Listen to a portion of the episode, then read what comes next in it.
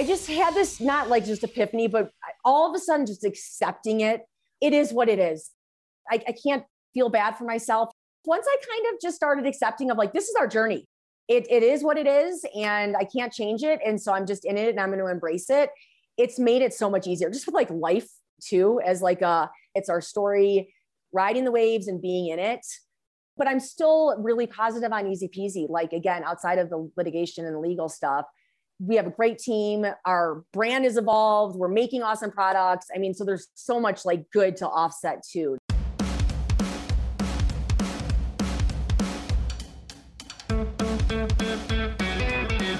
Lindsay Lorraine is a working mom who launched Easy Peasy in twenty fourteen when she created the Happy Mat mealtime tool after frustration with the messiness and cleanup time dedicated to each meal for her three children.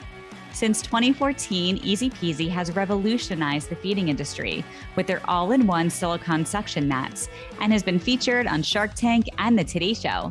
Easy Peasy's mission is to make mealtime with kids less about stress and more about fun. Coming up, the story of how rambunctious dinner time sparks the launch of Easy Peasy, lessons learned in prototyping and designing a physical product. Lindsay shares the behind the scenes of Easy Peasy's Kickstarter campaign and how Easy Peasy tapped into the mom community to generate sales. And finally, Lindsay's learnings from her appearance on Shark Tank. This is the Entreprenista podcast, presented by Socialfly. It's the best business meeting you'll ever have with must-hear real-life looks at how leading women in business are getting it done. And what it takes to build and grow a successful company. It's beyond the gram. With no filters, no limits, and plenty of surprises. Lindsay, we are so excited to finally sit down with you and hear all about your Entreprenista journey. And I'm most excited because I am a customer of yours and knew about your product before we even connected over email and now over Zoom. So to get to oh. hear the whole story directly from you, um, I'm so excited. So thank you so much for being here with us today. Oh, well, thank you for the opportunity and for having me. I am excited to chat with you ladies. So my first question for you, Lindsay, is, did you always know that you wanted to be an entrepreneur? How did this business come to be? No, I definitely did not. I was not, it, it was not part of my life journey. I actually, I spent my career in corporate America. And so I, you know, went to college and got a job working in the medical field, the pharmaceutical industry, and then really just thought I would always be in corporate America. I did, after having Chase and Drew, or I got pregnant with Chase and Drew, I had an opportunity for like a severance. And so I was like, I'm going to be a stay-at-home mom. So we had three boys. I essentially was like paid to almost stay at home for ten months. And I'm like, this is going to be awesome. I'm going to go to the gym with like my friends. And that was like not what happened. I was like not meant to be a stay-at-home mom. It was so hard. Oh my God, those, it was really, really hard. So I stayed home for a little bit. And then went back to corporate America, was again thinking I would be in corporate America forever.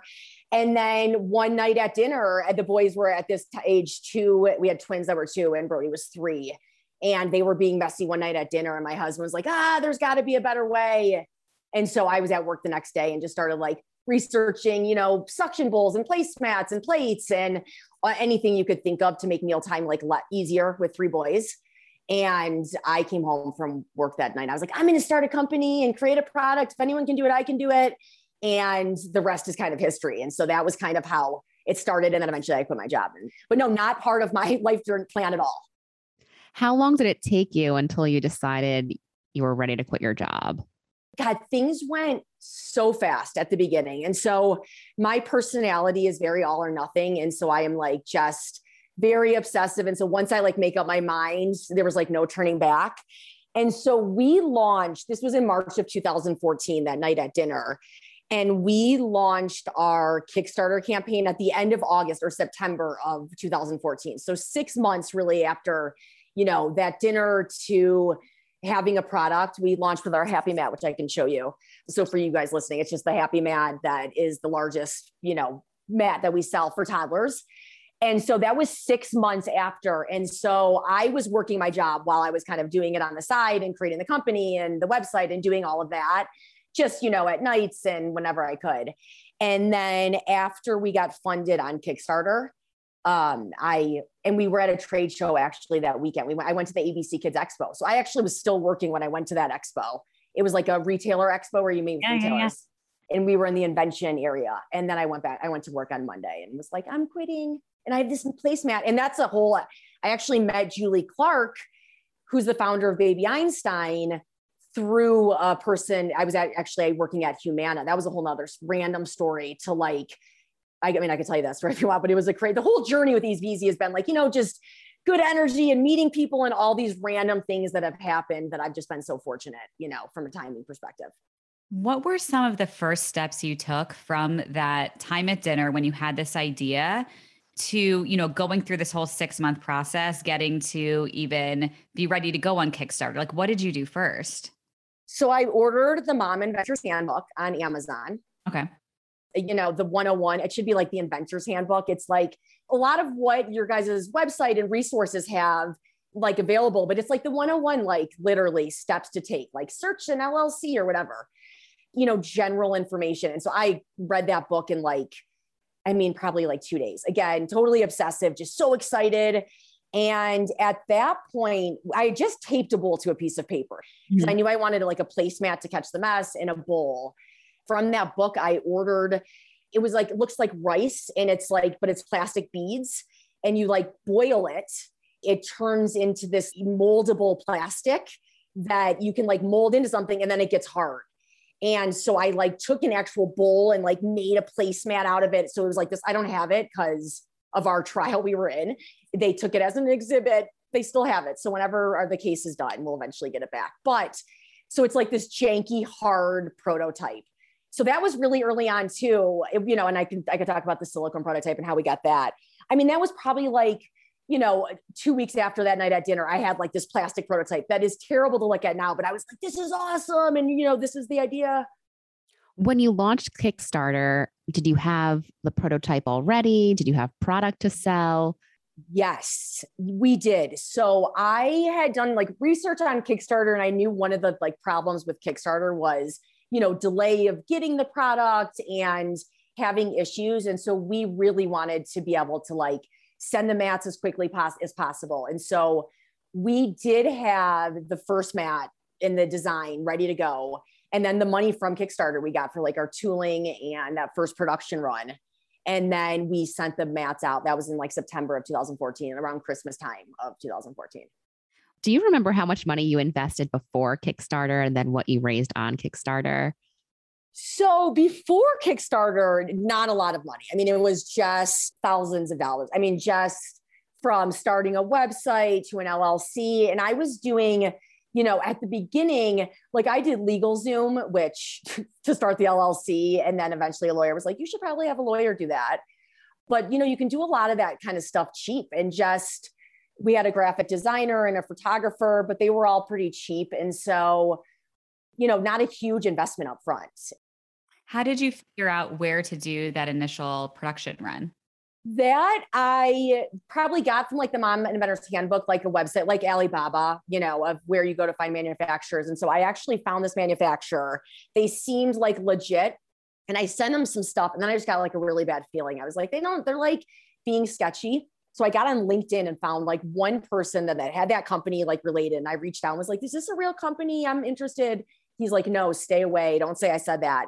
And he sent me someone's name in China and was like, reach out to this person. And we've been with that manufacturer ever since.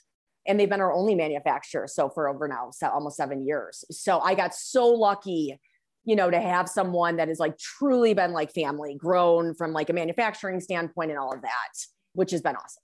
Talk to us about the process of doing a Kickstarter campaign, because we definitely know from experience with crowdfunding and mem- many of our Entreprenista League members have done crowdfunding campaigns.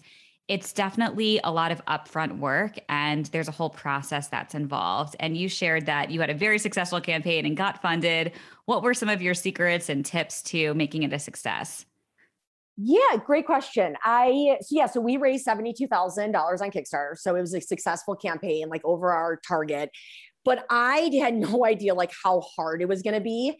We knew like a good, having a good video, like a good high quality video and all of that was important. So we had a videographer who was a family friend, shot it all at our house. And, and so that was like a good production value.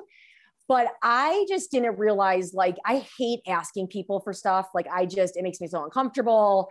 And so like that part, I hated at the beginning. You have to like have a, you know, like you're like selling and you're trying to get people to your campaign. And, and so it took a lot of work of just doing that and asking family and friends. And, you know, p- luckily people shared it. And so it kind of naturally went, but there was a lot of upfront work and like just researching the industry that you're launching into and who's the who and, you know, knowing kind of as much. I mean, again, I was totally obsessive. So it was like every second I had, I'd be like looking at the baby industry and, you know, all of that kind of stuff too. But yeah, it was a lot of work. And then you have to like fulfill all those orders and stay in touch with those people and do all of that and then execute. You know, there's like the building the business in the beginning and then it like becomes real when you get the product. And then that's like a whole nother chapter. I remember being like, that was so much easier before. Now you have like delivery and fulfillment and customer issue. I mean, all of those things that is just all real. How soon after you started the business did you go on Shark Tank? I mean, gosh, those first few years, it was just so crazy. So the mat, the suction mat. So like we end up, I've got this idea, right? I think the all-in-one placemat and plate's cool. I find silicone, love silicone. It's great because it's high quality and it's durable and it's, you know, flexible. I did not realize though, and if you've seen the mats, they will like self-seal to the table. And so I wanted the bowl to essentially like su- suction to the mat and stay to the mat. I never thought they would be able to like suction function, we call it, the way they did, like lifting tables. So it became like a phenomenon at the beginning. We went to the Invention Connection. At the time, Jamie Grayson, he's the baby guy. He had posted a video of him like lifting a table and that went crazy. And there was just, And it was like mom entrepreneurship was really big. And so it was just like the right timing of all of this. So Shark Tank, to answer your question, we actually met them at the Invention Connection when we were there, you know, so six months out of the gate, we have like a touch point with them, get their information. Were the producers were at the event? Yeah. They like walk around. I mean, and, and go figure, right? They're like looking for products and stuff. It's not just like everyone submitting applications to Shark Tank, which is part of the process too. But that's how we got connected with the, the Shark Tank folks. That was in September of two thousand sixteen.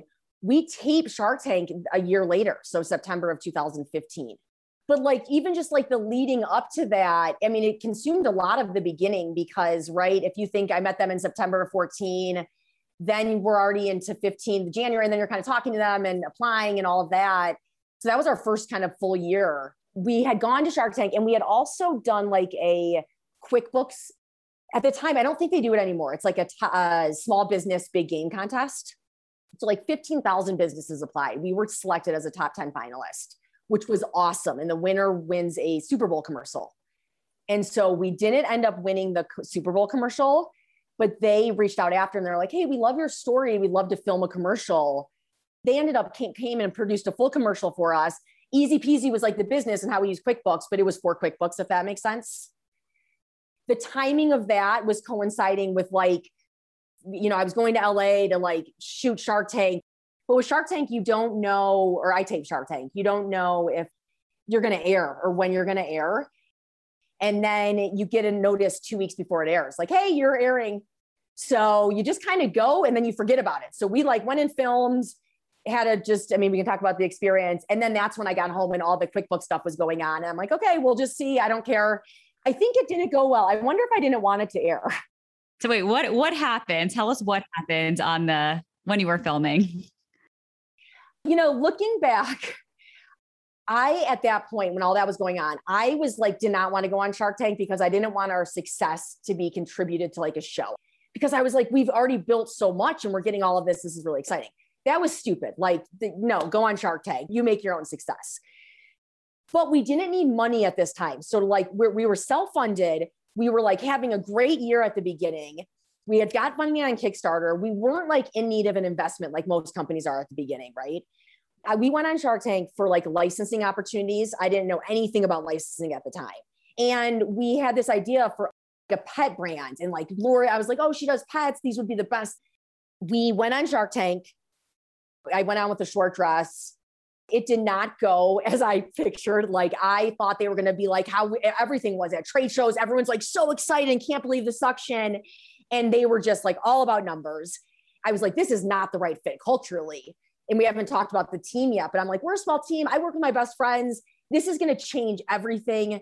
And if you're listening, like once you take money or finance, I mean, it does change. I ended up not taking the offers because we got two offers. So I walk off, and actually at this point, I didn't realize my dress was that short yet. You do like this post interview thing. And at that point I was like, cry. I was like, I just, I was glad I didn't cry on Shark Tank, but I was just like, I can't even remember what I said. And then at Shark Tank, they make you actually meet with like a therapist after you leave the show. You know, you film and they're like, okay, we'll see ya. So we leave, we get our airing date. We end up having a party in our warehouse, you know, like all friends. And it was awesome. Like so many people in the baby industry in Colorado were there. It was an awesome time. And the uh, East Coast had already aired. So, you know, they're like two hours ahead. And all of a sudden I just like start seeing like emails and tweets were coming in. Like this forgot her pants. Where's her? Her dress is so short. That's like all I could see. I'm like, literally, there's like a hundred people at our warehouse. And I'm like, oh my God, that was the first feedback I was getting. So then I actually watched it. I actually didn't think it was that bad. I was like, okay, kind of went to bed because we had this party and I thought I was like being funny. I'm like, oh, my dress is too short. That's like, you know, and then woke up and started looking on Twitter to see like what people were really saying. And it was devastating. It was like, I mean, the meanest things you could ever say about someone. I'm laughing now, but I was not, I was crying. Anything you could think to be mean. People were like firing in on our Facebook, just like, how would you not do a deal? And you went on from our...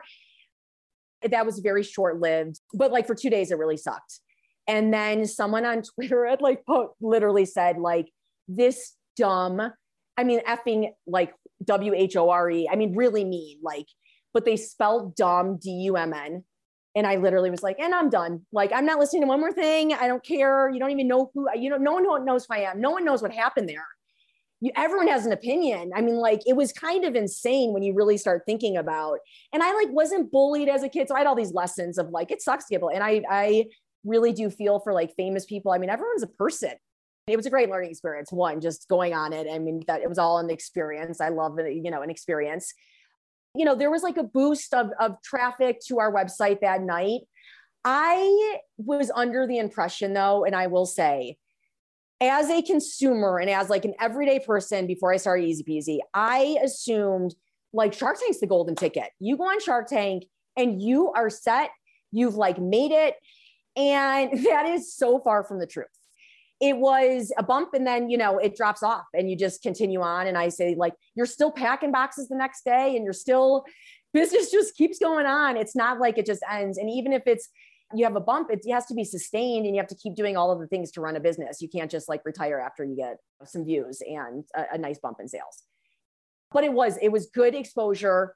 I will say not even from like a, a sales perspective, because it didn't like, it wasn't a crazy amount of like, you know, life-changing I mean, sales, but people recognizing it just like at trade shows and like the excitement, people love Shark Tank. And so like, are a lot of people like, I've seen this somewhere, or, like, that has I, the positive of Shark Tank, right? Of just like, and there's reruns. And so seeing the smiley face, I mean, all of that helps with brand recognition, you know, brand trust and all of that kind of stuff. So absolutely positives. I think another positive was a great community.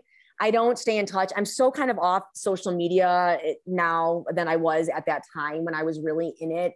And just like, you know, trying to absorb like your community, I'm, I'm sure is, and you're starting off and you just like feed off of other entrepreneurs. And again, I'm kind of not, not as active as I, I was, but there was a really good Shark Tank community of good people that I would consider, you know, good friends that talking through and working through and same problems and sharing experiences and all of those things, which was really helpful during those, those hard years. Lindsay, what has surprised you the most about running this business? One, it has been great. I will start with just coming from corporate America and having the freedom of entrepreneurship and running your own business. it's life-changing and I can never kind of go back into my previous world. It just, it would, I, it just wouldn't work. With that, I think, you know, going into this again, I was a young mom with three young kids. And I just kind of assumed I like every, everyone is nice. And people at the beginning is like, oh, you're going to get copied and people are going to copy this. And I, I literally said, and I believed it, like, I'm not going to get copied. I'm a mom. Like, no one's going to copy a mom of three kids. That was completely wrong. Like, they're not only going to copy me, they're going to like use my kids' pictures all over their packaging. That is very naive to like kind of the ugliness of business. And so like the copying, I didn't realize just all, even on Amazon and that world and how much is, you know, copy and counterfeit goods. And then like big businesses and the legal challenges of, we've been involved in litigation since two thousand sixteen. So that was like, it's kind of started when I was saying in our glory days of like, this is amazing. And so the challenges, gosh, it's over the last five years. But that was just, it was a lot of my time and energy. You know, I was, I just kind of talked about all the fun stuff and that was so exciting and all of this. And then to be consumed kind of and come down from all of that fun stuff into like every day we were seeing copies of my kids. And it was such a really hard time in like sixteen, seventeen, and eighteen. And then like having to build kind of an infrastructure. I mean, we had a full-time lawyer for a few years. We had an enforcer that would like go to factories in China. We have like online enforcers that are looking for counterfeit listings. So kind of build it, you know, building an infrastructure of to protect what you've built or what we had built the first two years. And this is because you were able to get the patents and I'm assuming utility patents too? Yeah. And at that time, you know, a lot of stuff is pending. And so we filed a lot of I P and not only in the U S, but globally. I mean, we, we probably overfiled with trademarks and copyrights. I mean, so you can enforce stuff. And we have design patents. And luckily that smile design, the smile face has done so well and is part of the ezpz brand that we can take a ton of listings offline for design patent infringement. Utility patent's a little bit different because it's the functionality of the product and how the product works.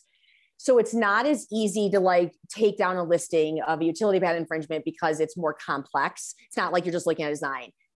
So what exactly happened in twenty sixteen when these legal issues started?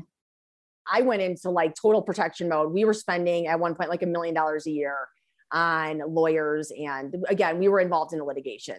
So we had not raised money. Then we're like, I'm like, I, we need money so bad. I mean, just like buy inventory. No one would give us money because we were involved in a litigation, right? Like you're in a legal battle. So no one wants to lend you money, which sucks. I always tell my husband, I'm like, if you only knew how, what things were happening, but I had like every credit card's maxed out, you know, anywhere I could get money from, like, you know, Shopify Capital, Chase. I was just like, those were really hard days. I mean, a lot of days, those were the hardest days. And then we kind of got through that. And then we started innovating again. Uh, we were innovating a lot at the beginning with our mats, and I could talk about the brand kind of evolution, but then we started with cups and spoons and utensils. And so our revenue just started to grow and grow. And then it kind of all became positive. Like I just started focusing different on the legal. And how big is your, is your team now? So we're, we're still pretty small. So coming from corporate America, when I left, I was like, I want to work with my best friends and create a culture that is like family and friends and is amazing. And so really that's what I've done.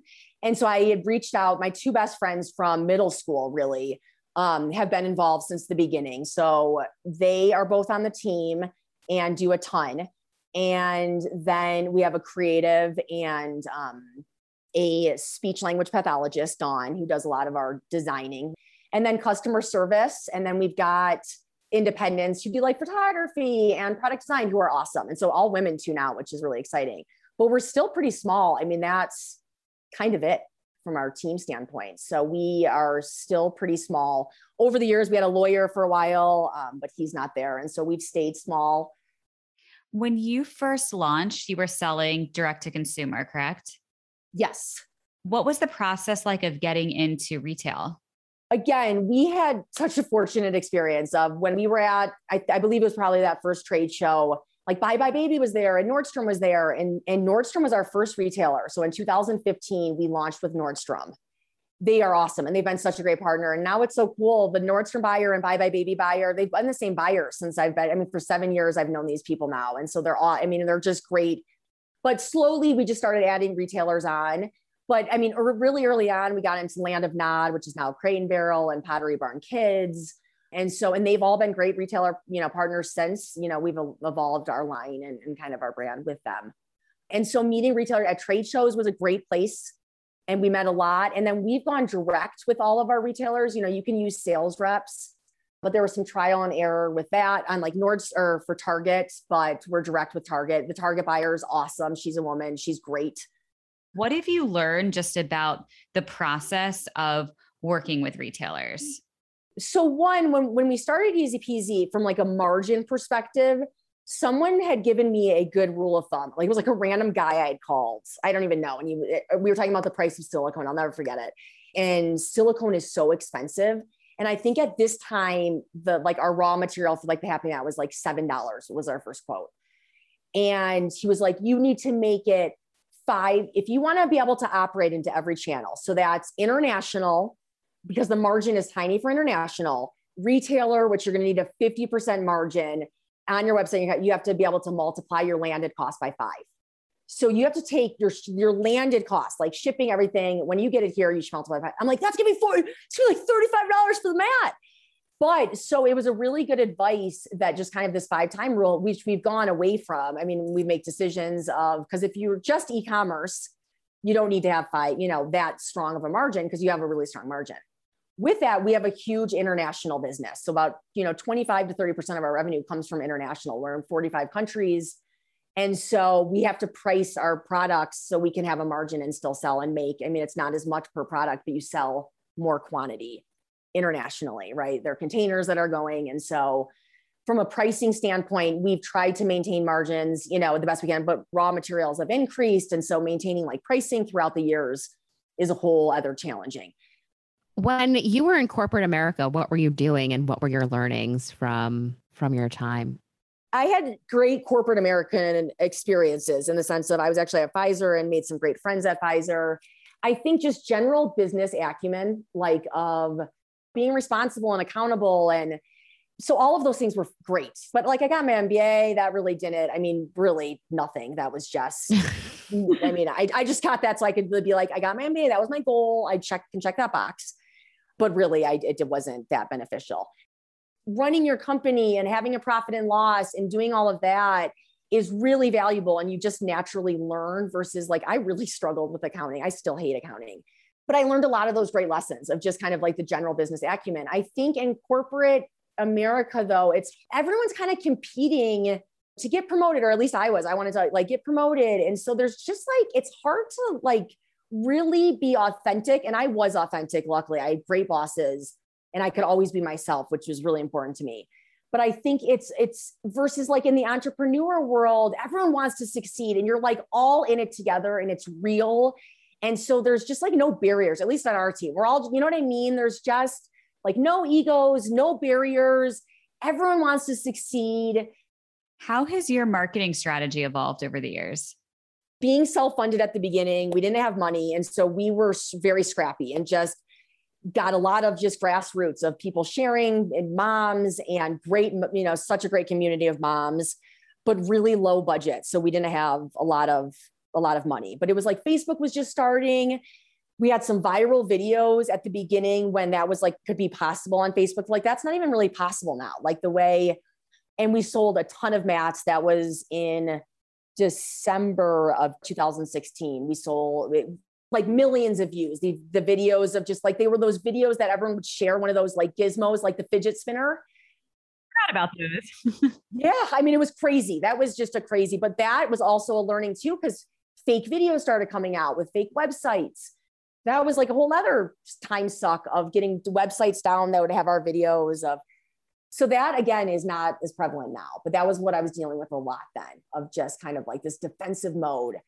Do you have any advice for how to effectively reach the mom community?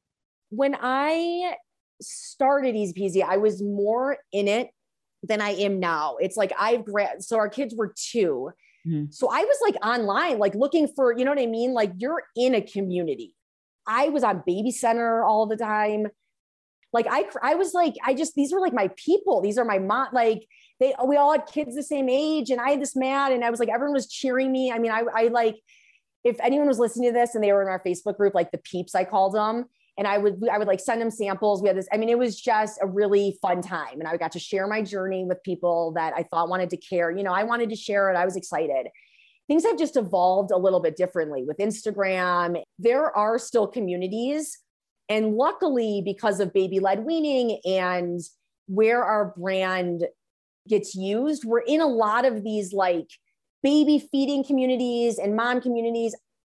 How have you been able to like emotionally move forward from, you know, you're going through, you're still dealing with litigation issues, and then you also have to be present and keep your business going. Like, how have you been able to like emotionally deal with everything? When I was kind of going through that, I was saying like those hard times and all the counterfeits, it was hard. And I think it weighed on me a lot. Then with the litigation, I kind of, I just had this, not like just epiphany, but all of a sudden just accepting it. It is what it is.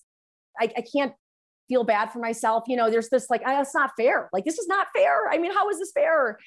But I just, once I kind of just started accepting of like, this is our journey.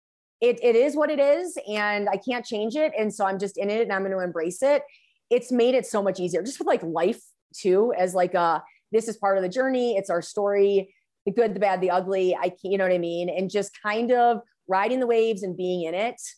But I'm still really positive on Easy Peasy. Like, again, outside of the litigation and the legal stuff, we have a great team. Our brand has evolved. We're making awesome products. I mean, so there's so much like good to offset to that negative. What advice do you have for anyone thinking about becoming an entrepreneur? Anything is possible. So I, where I started this at the beginning of like, I never thought I would be an entrepreneur.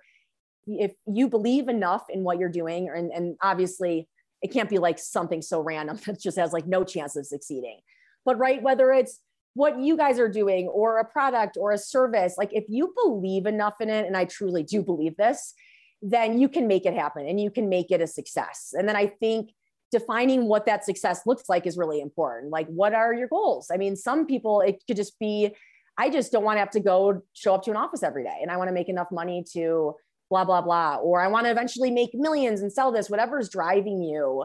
But there's like a lot of different, you know, paths. You don't have to do it just to like get rich and make money. I think there's just like a lot of fulfillment that comes from the, the journey as well. So I think that if you do believe in yourself and, you know, it's hard work and it's learnings, but it's possible for anyone to follow entrepreneurship. I mean, wouldn't you agree? Absolutely. And you're definitely proof of that. Well, thank you. All right, Lindsay, this is a fun segment we love to do. We're going to ask you a few rapid fire questions. So the first word or words that come to your mind. Are you ready? Okay, I'm ready. All right. Describe yourself in three words. Passionate, fun, uh, authentic. If you could learn one new skill, what would it be? Accounting. Oh my God, amazing. Oh, these are tough. One new skill. I like want to learn how to snowmobile. Love that. What is your favorite business tool or solution that's helped you grow your business? Just for me, this probably isn't the most relevant answer for Easy Peasy right now, but for me at the beginning, it was QuickBooks, just kind of having QuickBooks there to put all the stuff. Yeah, I love QuickBooks. What app on your phone can you not live without? Gosh, I am such a loser. I mean, the only place I go on my phone is Instagram and Apple News. All right. Final rapid fire question. What is your secret superpower? Ah, believing, just believing in yourself. I love that. All right. Back to our regular questions. What is your favorite way to really unwind at the end of the day? Just hanging out with my lovely children. Just kidding. That is totally not the answer at all. how, how old are they now?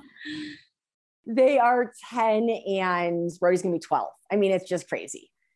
So they're still cute and cuddly, but I mean, I love when my husband and I like actually find a show we can watch and are like into a show because he's usually like watching sports. And so that's nice when we actually, like last night, actually, we watched a show, D- dinner and drinks with my girlfriends who are like on the Easy Peasy team, you know, that kind of stuff. But just in general, we're pretty low key. Um, how do you achieve work-life balance?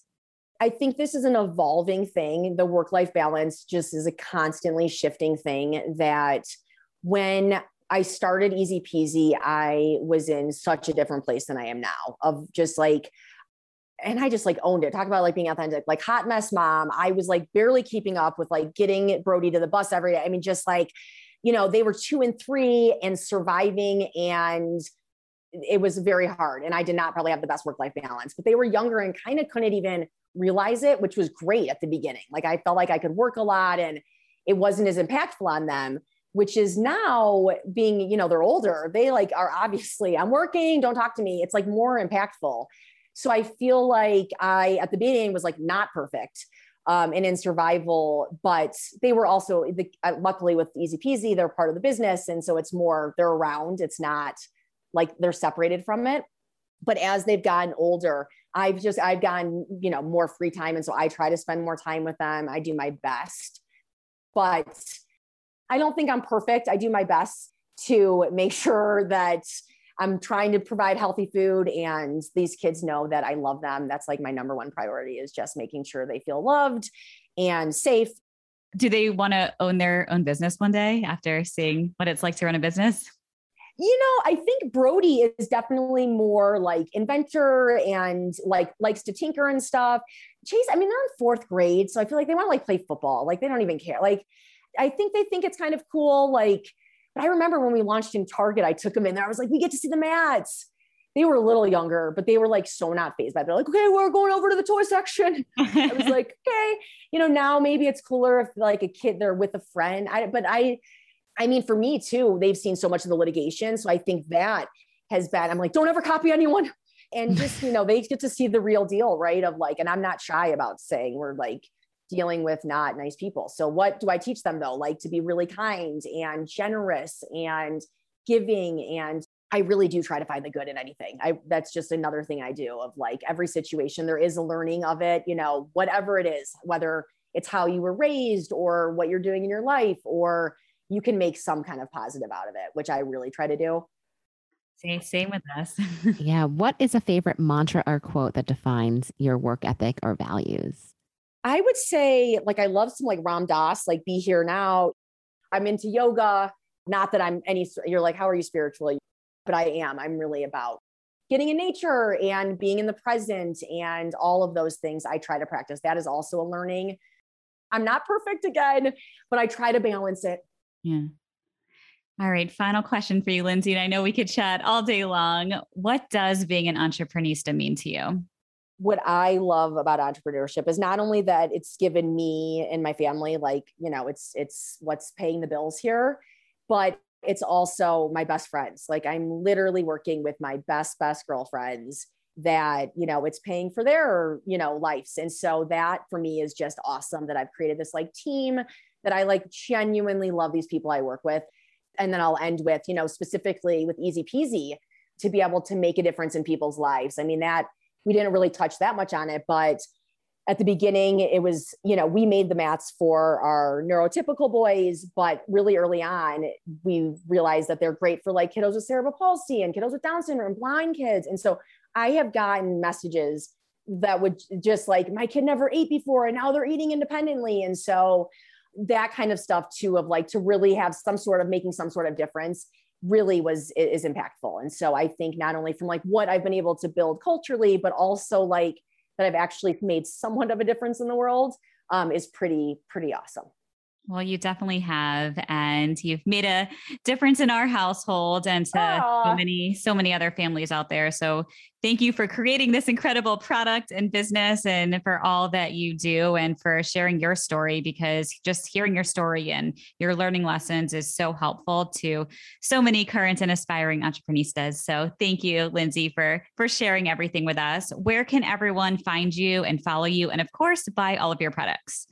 Yes. Well, our website is probably the best. So easy peasy, and it's just the letters, easy peasy fun dot com. And then, you know, our products are available on Amazon, in Buy Buy Baby and Target and Nordstrom and Crate and Kids and Pottery Barn and tons of boutiques. And so, you know, especially now that the world's opening back up, like shop locally, we love our, our local boutiques, and that we have a great boutique community as well. Amazing. And your Instagram handle, I'm looking it up, easy peasy fun for everyone. Yes. And we'll, we'll link out to all of your social channels and your website in the show notes below. Lindsay, thank you again for being here. I'm Stephanie. And I'm Courtney. And this is the best business meeting we've ever had. Hey, thanks for listening and leaving us a five-star review. We'd really appreciate it. And we'd love to stay in touch with each of you. You can listen to all of our latest episodes at entreprenista dot com and connect with us on Instagram at Entreprenistas. We'd also love to invite you to join the Entreprenista League, our private membership community for trailblazing women. You can head over to entreprenista dot com forward slash the league. We'll see you there. Wishing you a productive week ahead.